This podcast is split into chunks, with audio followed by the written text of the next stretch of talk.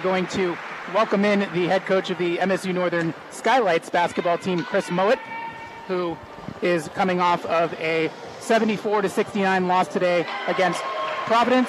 Coach, your team last played a bad second half. This time around, they played a bad first half, so the momentum was kind of seceding here, but then played a much better third quarter where you guys shot 70% from the floor, but playing catch up pretty much the entire game. How are you guys adjusting and eventually falling in this one? I don't know that we played a bad first half, to be honest. We got down 15, 17 points and cut into it to eight, I believe, at halftime. And we dug ourselves a hole early, but I thought we really battled to get back in that game, hit some big shots, got some stops.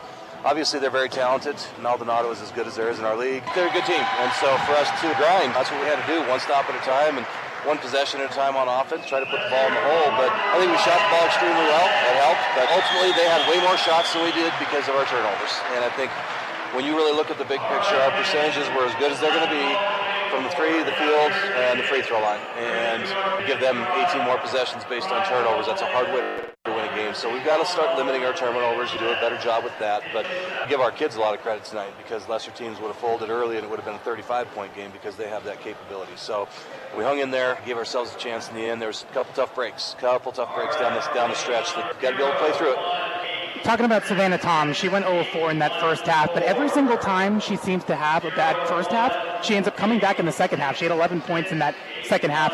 How was her momentum able to carry the team into having that better third quarter as well? I mean, you guys, like you said, you committed 10 turnovers in that first half, but then ended up playing much better, much smarter basketball. How was the momentum from Savannah's play able to gear the team in here?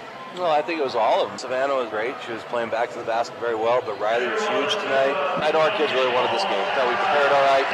Short turnaround after the game on Thursday, and they wanted it pretty bad. There's fixable things out there, and that's what we got to continue to focus on is what is fixable.